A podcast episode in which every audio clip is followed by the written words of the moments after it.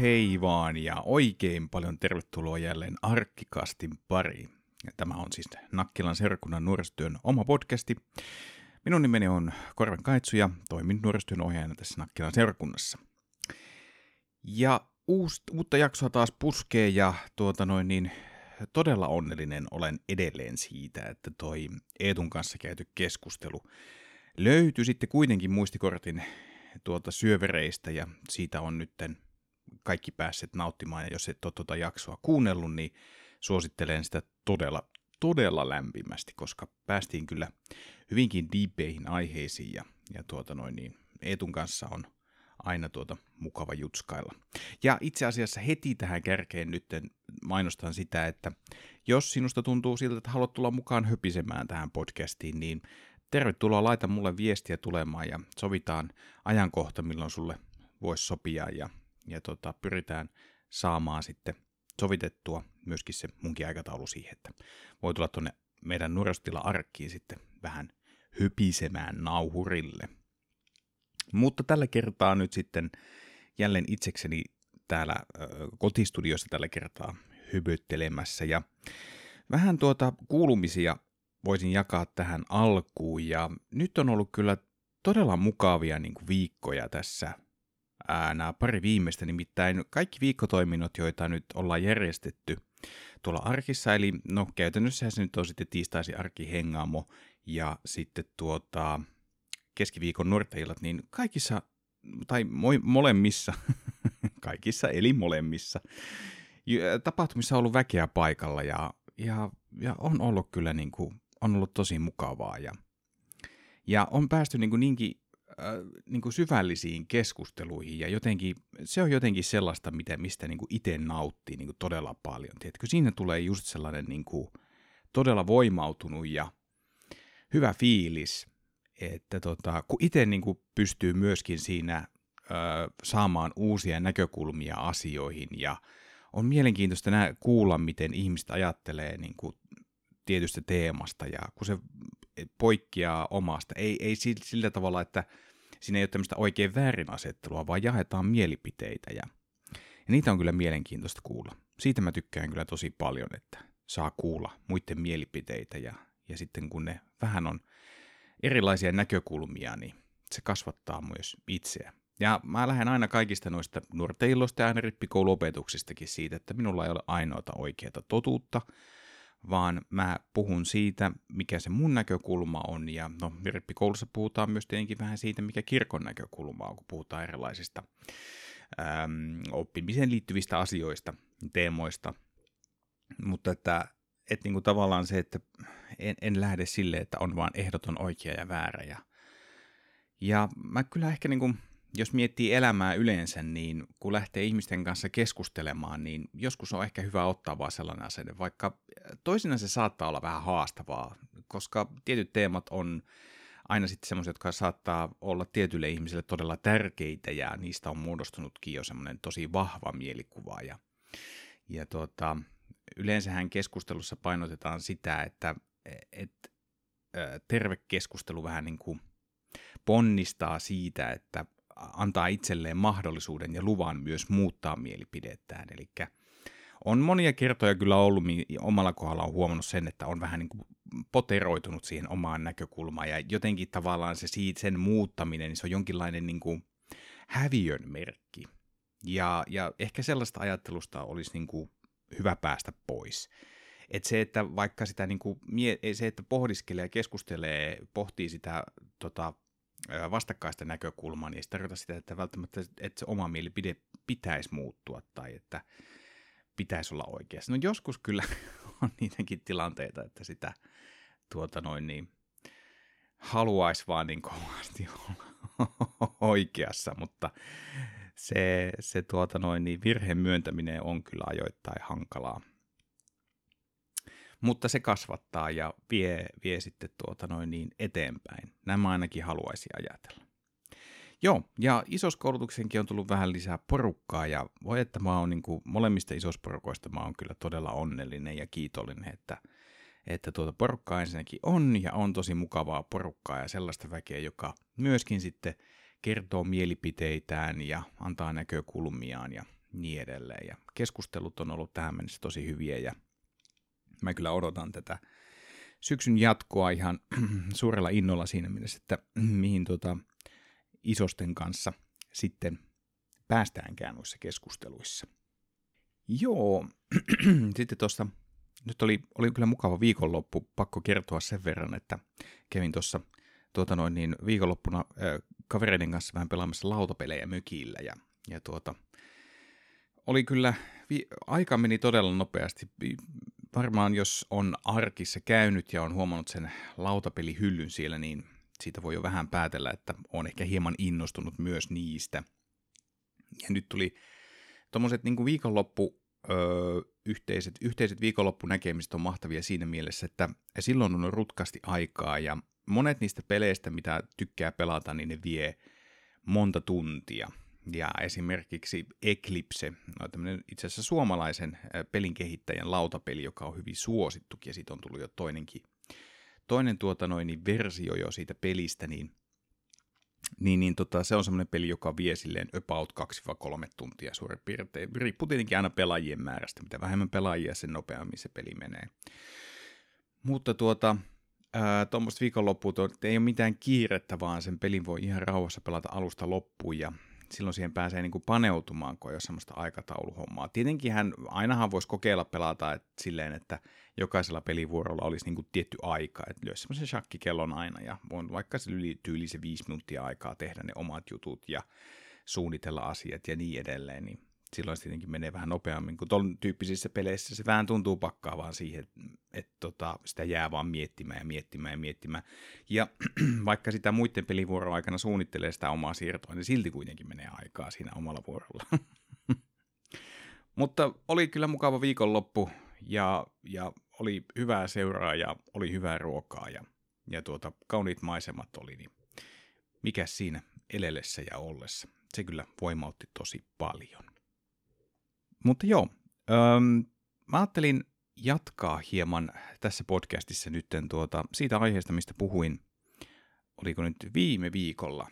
Kyllä, keskiviikkona olin pitämässä taas päiväavausta tuolla Nakkilan yhteiskoululla ja soitin silloin tuota Haddawayn What is Love-biisin ja tosiaan mähän mm, sitä edellisellä kerralla laitoin vähän kyselyä, että millaista, bi- millaista biisiä tuota syksyn ensimmäisessä päiväavauksessa haluttaisiin kuulla ja annoin myös mahdollisuuden tämmöisille avoimille vastauksille ja siellä yksi tuota nuori pyysi ysäriä ja jotenkin tämä jäi niin, kuin niin mun vaan mielen perukoille pyörimään, että joo, ysäriä, ysäriä, kun mä mietin, mikä on semmoinen hyvä ysäribiisi, mä että no Haddaway on se, mikä mulle on henkilökohtaisesti semmoinen legendaarinen ysäribiisi ja se voi olla, että se tulee aika monellekin ensimmäisenä mieleen, kun puhutaan ö, ysärin musiikista.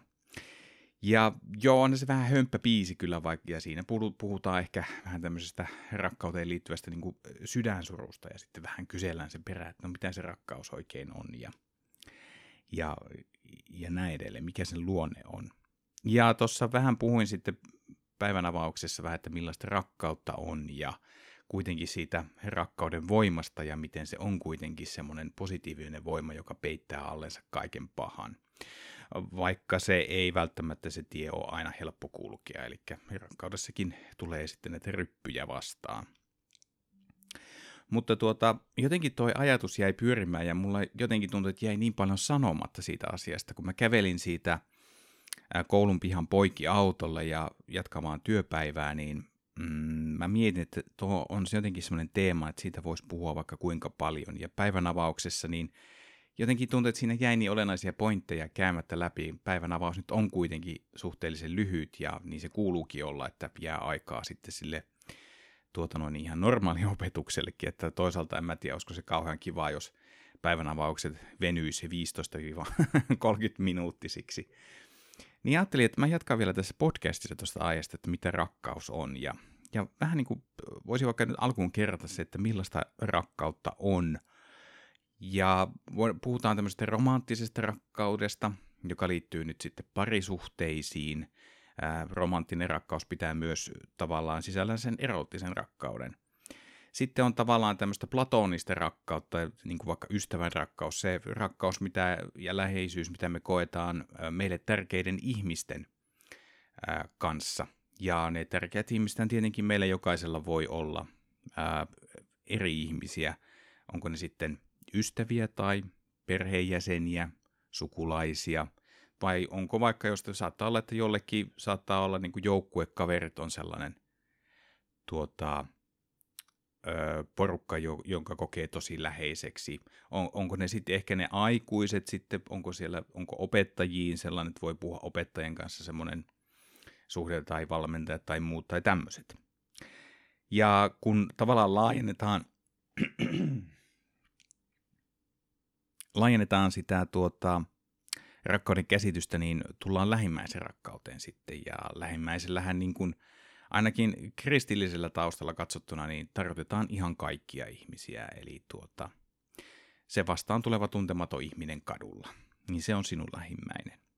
Ja se lähimmäisen rakkaus on sitten sitä, että osoitetaan semmoista ää, lempeyttä ja, ja tuota, hyvän tahtoisuutta niitä kohtaa, joita me ei tunneta.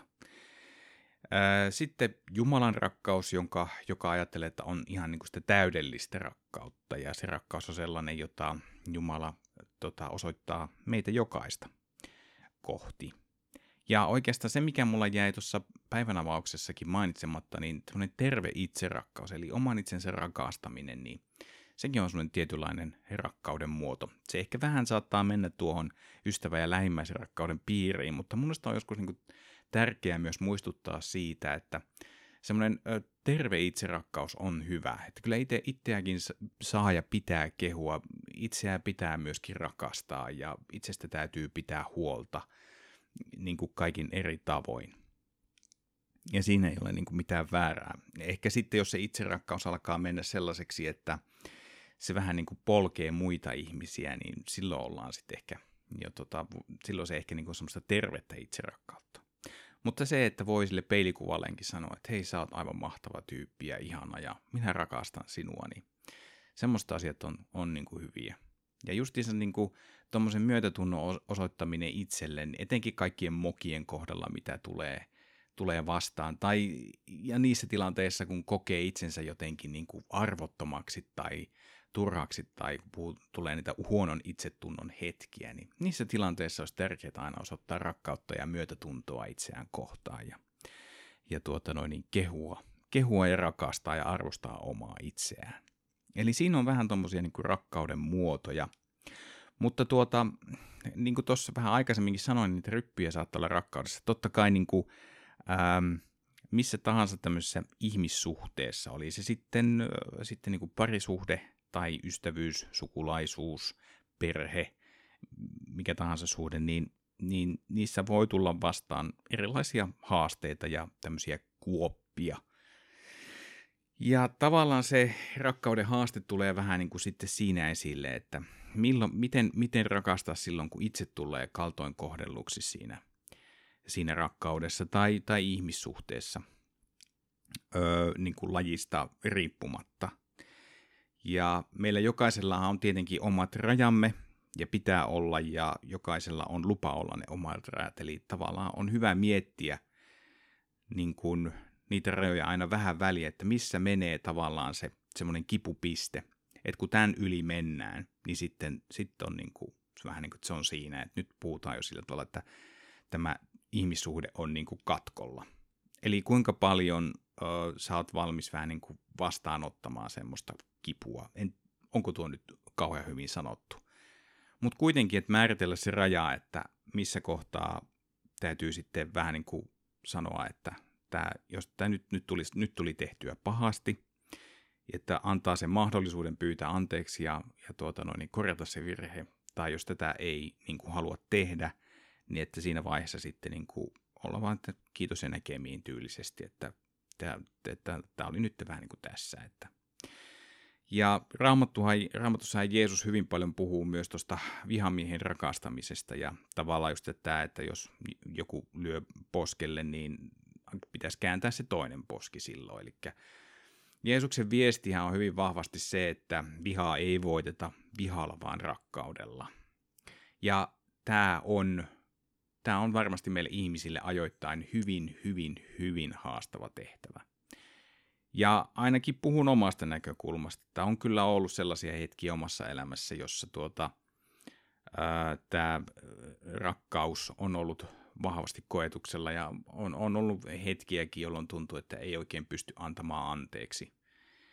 Ja, ja, ja se, että jos siinä hetkessä ei pysty antamaan anteeksi, niin ehkä joskus tarvitsee vähän aikaa ja ajan pitää kulua, jotta jotenkin saa sellaista tuota perspektiiviä sitten siihen, siihen asiaan. Ehkä sitä pystyy tarkastelemaan semmoisen vahvan tunnekuohunnan jälkeen. Ja, ja oikeastaan tässä ehkä tullaan tämmöisessä niin kuin vihamiehen rakastamisessa siihen, että ää, kun puhutaan empatiasta, ja empatia on sitä, että pystyy asettumaan toisen ihmisen asemaan ja näkemään asiat, kokemaan asiat toisen ihmisen näkökulmasta.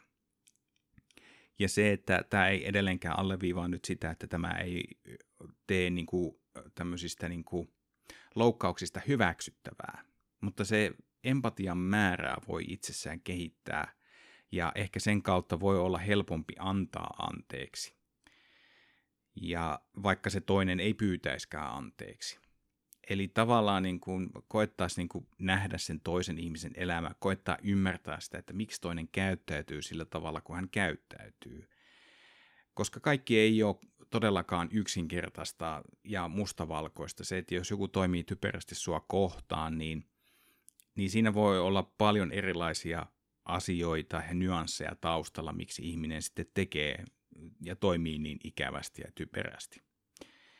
Ja tämä on ehkä semmoinen elämänmittainen haaste, missä koko ajan pyrkii, että kun joku toinen loukkaa toista, niin on silleen, koittaa pysähtyä ainakin hetkiseksi ja vähän niin kuin tarkastella sitä tilannetta niin kuin ulkopuolisin silmin, että tuota, et mitä tässä oikein tapahtunut ja miksi toinen toimii niin kuin se toimii. Ja myöskin jotenkin, jos pystyy niin kuin sitä omaa tunnereaktiota jotenkin vähän miettimään ja, ja tuota... jotenkin purkamaan sitä, että miksi minusta tuntuu nyt niin kuin pahalta ja mikä tässä nyt oli niin kuin se juttu ja olenko minä tästä nyt sen aiemmin sanonut ja olenko minä nyt sanonut, että ei, tämä ei ole todellakaan ok. Eli se on ehkä semmoinen rakkauden yksi suurimmista haasteista ja, ja tuota, vaikka se tuntuu kauhean kauniilta se ajatus, että rakkaus on niin kuin todellakin se voima, joka peittää alleen kaiken muun, ja se on se voimakkain asia tässä, tässä maailmankaikkeudessa, niin se ei tarkoita sitä, että vaikka siitä annetaan semmoinen hyvin ruusuinen kuva, niin se ei sitä aina tarkoita kuitenkaan sitä, että se rakastaminen olisi aina helppoa. Ja, ja vai, niin vaikealta kuin se aina tuntuukin, niin jotenkin se rakkauden tie kuitenkin on omasta mielestä se parempi tie. Vaikka joskus sen, sen kulkeminen saattaa sitten ottaa koville.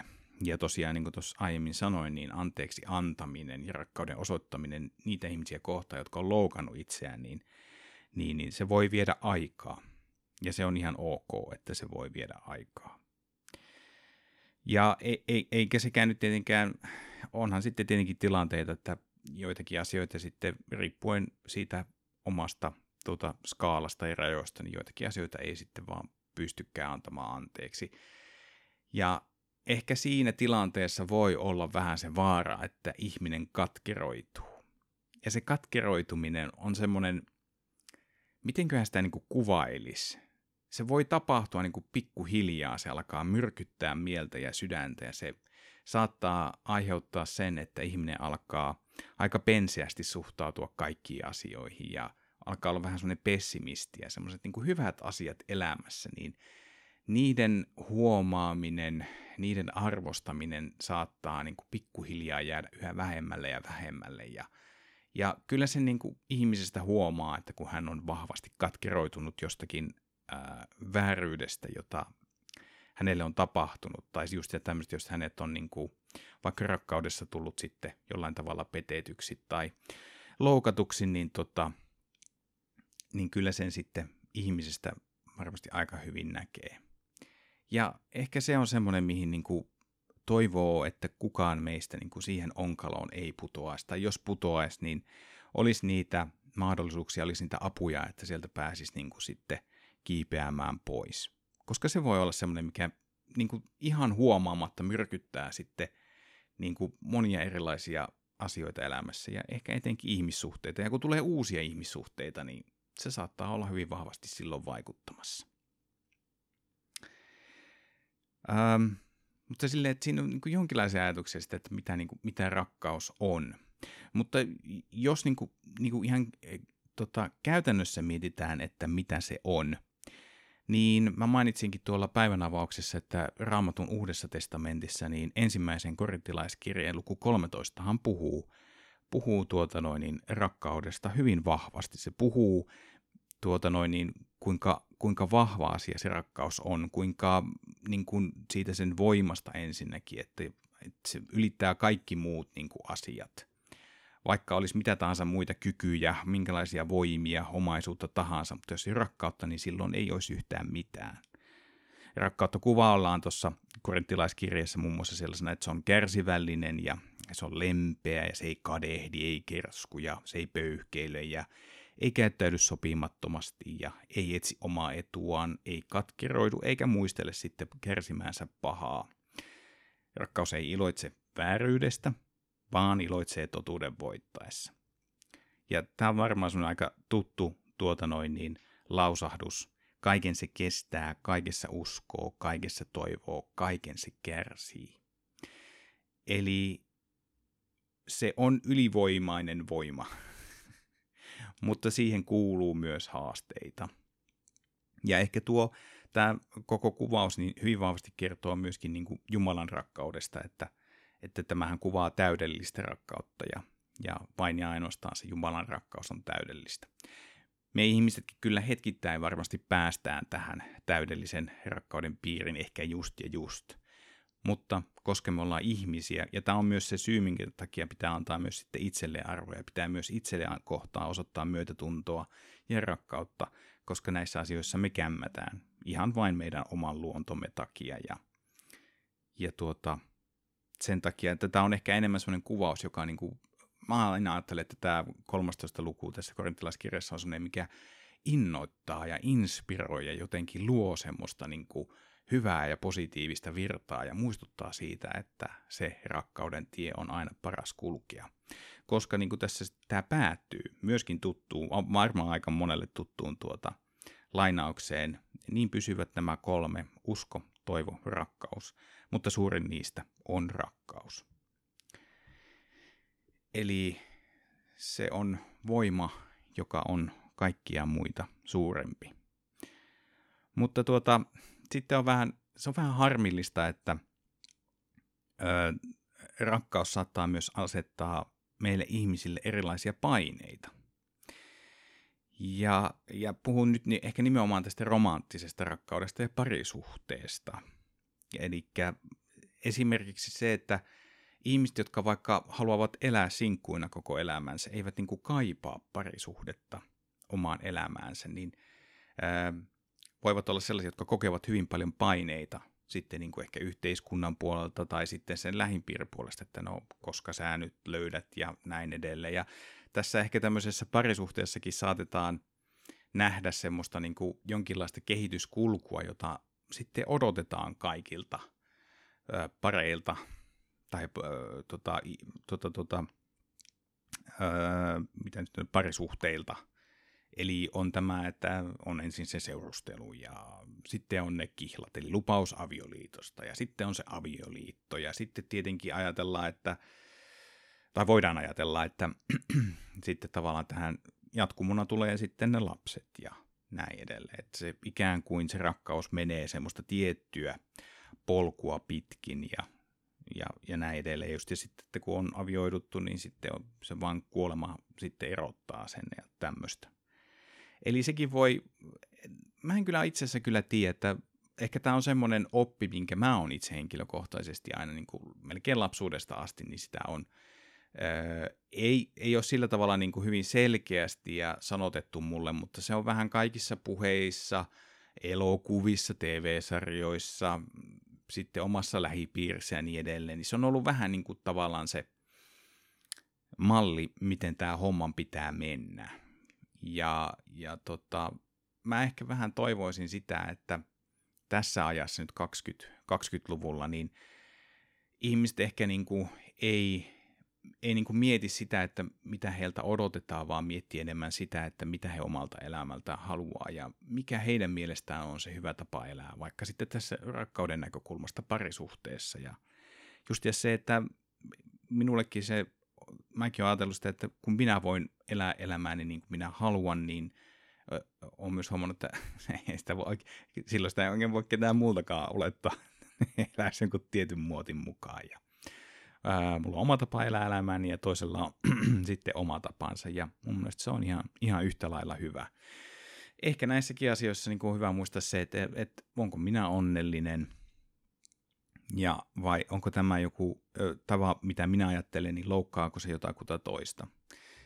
Ehkä mä niin kuin täällä, tässä niin kuin haen sitä, että jos lähtee parisuhteeseen ja vaikka itsellä on sitten semmoinen fiilis, että en halua mennä naimisiin, että Että tuota noin, niin minulle riittää se, että voidaan elää niin kuin parisuhteessa ja asua yhdessä, elää sitä yhteistä elämää, kaikki ne niine kuvioineen, mitä sitten molemmat haluaa. Ja, mutta sitten taas toinen osapuoli on sitä mieltä, että haluaa naimisiin. Ja tämäkin on ehkä sitten vaikea asia tässä rakkaudessa siinä mielessä, että kun tulee semmoinen perustavanlaatuinen ristiriita parisuhteessa, niin onko siihen mahdollista löytää kompromissi? Ja sitten tietenkin se, että onko, onko sitten toisella mahdollisuus joustaa ja nimenomaan joustaa niin, ettei sitten katkeroidu.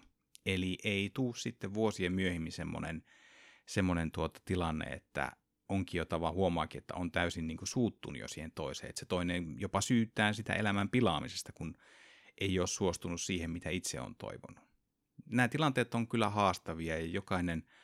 Tuota noin, niin parisuhteessa mukana oleva henkilö tekee totta kai sitten niin kuin omat päätökset ja toivottavasti myöskin keskustelleen sitten, että onko sitten parempi, että jos on perustavanlaatuisia erimielisyyksiä, niin onko sitten parempi jatkaa, jatkaa erillään, erillään sitä elämää vai, vai miten sitten tekee. Ja, ja tota, niin vaikealta kuin se tuntuukin aluksi, että jatkaa. Ja, ja hirveintähän tämä on silloin, jos se toinen ihminen on semmoinen muuten semmoinen niin kuin maailman ihanin ja, ja paras kumppani ja semmoinen, josta, jota oikeasti rakastaa ja näin edelleen, mutta jossain vaiheessa tuossa perustavallisesti tulee se ongelma, niin, niin, niin tota, vaikeaa on sitten ehkä tehdä sitä päätöstä, että jatkaa erillään ja näin. Eli siinä mielessä on kyllä niin kuin, on rakkaus on vaikeaa, koska rakkaudessahan on myöskin olennaista se, että kun puhutaan, niin kun jälleen edelleen puhutaan sitä parisuhteen rakkaudesta, romanttisesta rakkaudesta, erottisesta rakkaudesta, että hyväksyy sen toisen sellaisena kuin se on. Ja, ja kaunis ajatushan on se, mitä elokuvissakin puhutaan, että näytetään joskus romanttisissa elokuvissa, on se täydellinen vastapari, on se täydellinen se oikea, jonka kanssa sitten eläminen on aina ihanaa ja niin edelleen. Ja Ja tota, mä ehkä niin kuin olen halunnut ajatella sitä joskus niin, ja joskus on toisaalta on miettinyt se, että, että ehkä löytyy sellainen henkilö, jonka kanssa on, joka on mahdollinen niin kuin sopivin. Eli, eli tavallaan tämä toisen hyväksyminen se, että jokaisessa ihmisessä on sellaisia puolia, jotka, jotka saattaa silloin tällöin ärsyttää. Ja toinen ihminen saattaa toimia jossakin, jossakin vaikka arjen rutiinissa täysin toisella tavalla kuin itse. Mutta tavallaan että se rakkaus on semmoinen, että se niinku auttaa niinku näkemään noiden asioiden yli, jotka saattaa ärsyttää toista. Ja totta kai näistä asioista on hyvä niinku tietty puhua, että jos se on, alkaa mennä niinku ylitse pääsemättömäksi, että mä aina käytän tuota parisuhdetunneilla rippikoulusta tätä esimerkkiä, että laittaa vessapaperin väärinpäin tai puristaa hammastahnotuupia väärästä päästä, niin kyllähän niistä asioista on hyvä puhua. Mutta että jos, jos toinen ei vaan pääse siitä yli, niin onko ne kuitenkin sellaisia asioita, jotka pystyy niin kuin sitten ohittamaan ja näin edelleen. Ja sitten tietenkin rakkauteen ja liittyy hyvin vahvasti myöskin sitten niin kuin tommosessa ää, tota, romanttisessa rakkaudessa liittyy tietenkin seksuaalisuus ja, ja myöskin sitten seksiä. Ja sitten se, että, että milloin se eka kerta on ja, ja tota, muistelen kyllä, että omassa nuoruudessani kyllä siinä niin kuin, niin kuin poikien kesken, niin kyllä siinä oli semmoista ylpeyttä. Osa, osa teki isomman numeron ja osa vaan oli sitten hiljaa ylpeä, kun oli sitten tämmöinen ensimmäinen kerta hoidettu alta pois. Ja, ja tuota, osa tosiaan leveili sillä ihan, ihan rehvakkaasti, osa taas sitten öö, nautti semmoisesta hiljaisesta kunnioituksesta. Ja siitä vähän tulee vähän semmoinen niin kuin paine sit sillä, että jollain tavalla niin kuin tämäkin on nähty tämmöinen niin kuin seksin harrastaminen niin kuin semmoisena asiana, että, että se jollain tavalla validoi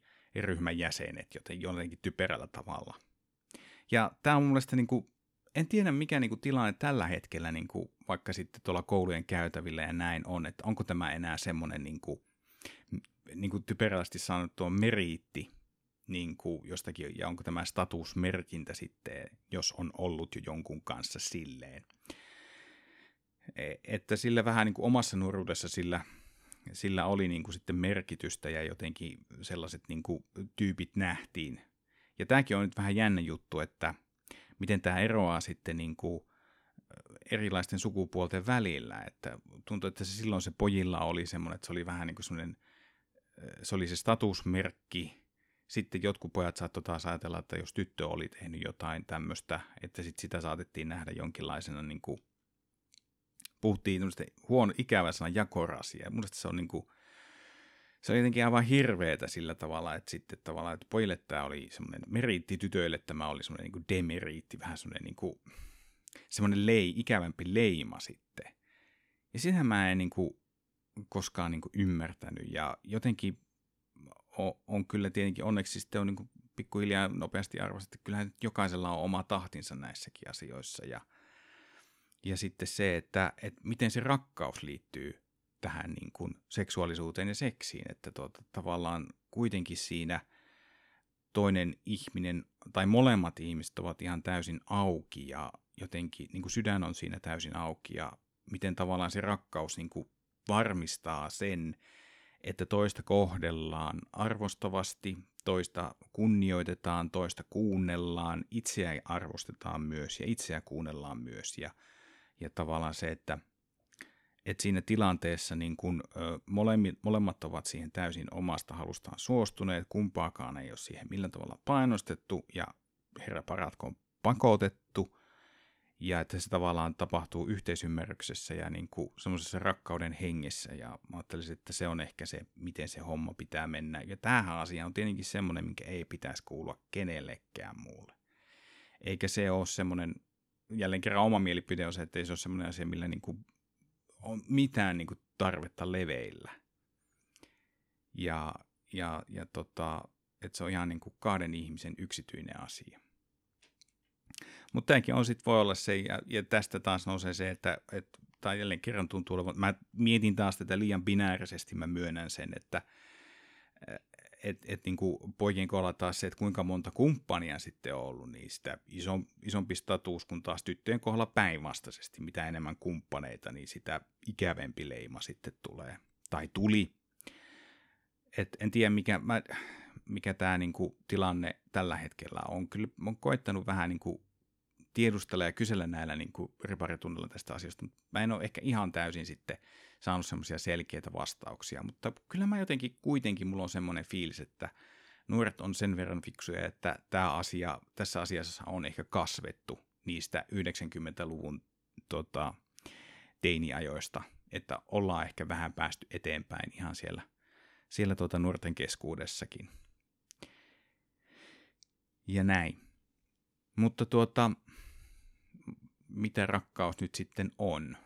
Sitten on varmaan myöskin semmoinen asia, että monella kaikilla meillä on ehkä jonkinlainen oma näkemys siitä asiasta, että tässä tietenkin on voinut tuoda esiin vähän, että millaista se on, ihan niin kuin, minkä tyyppistä se on, sitten minkälainen on rakkauden luonne, mitä tuolla Raamatun korinttilaiskirjassakin on, on sitten sanottu, ja mi- millaisia haasteitakin siinä rakkaudessa on se.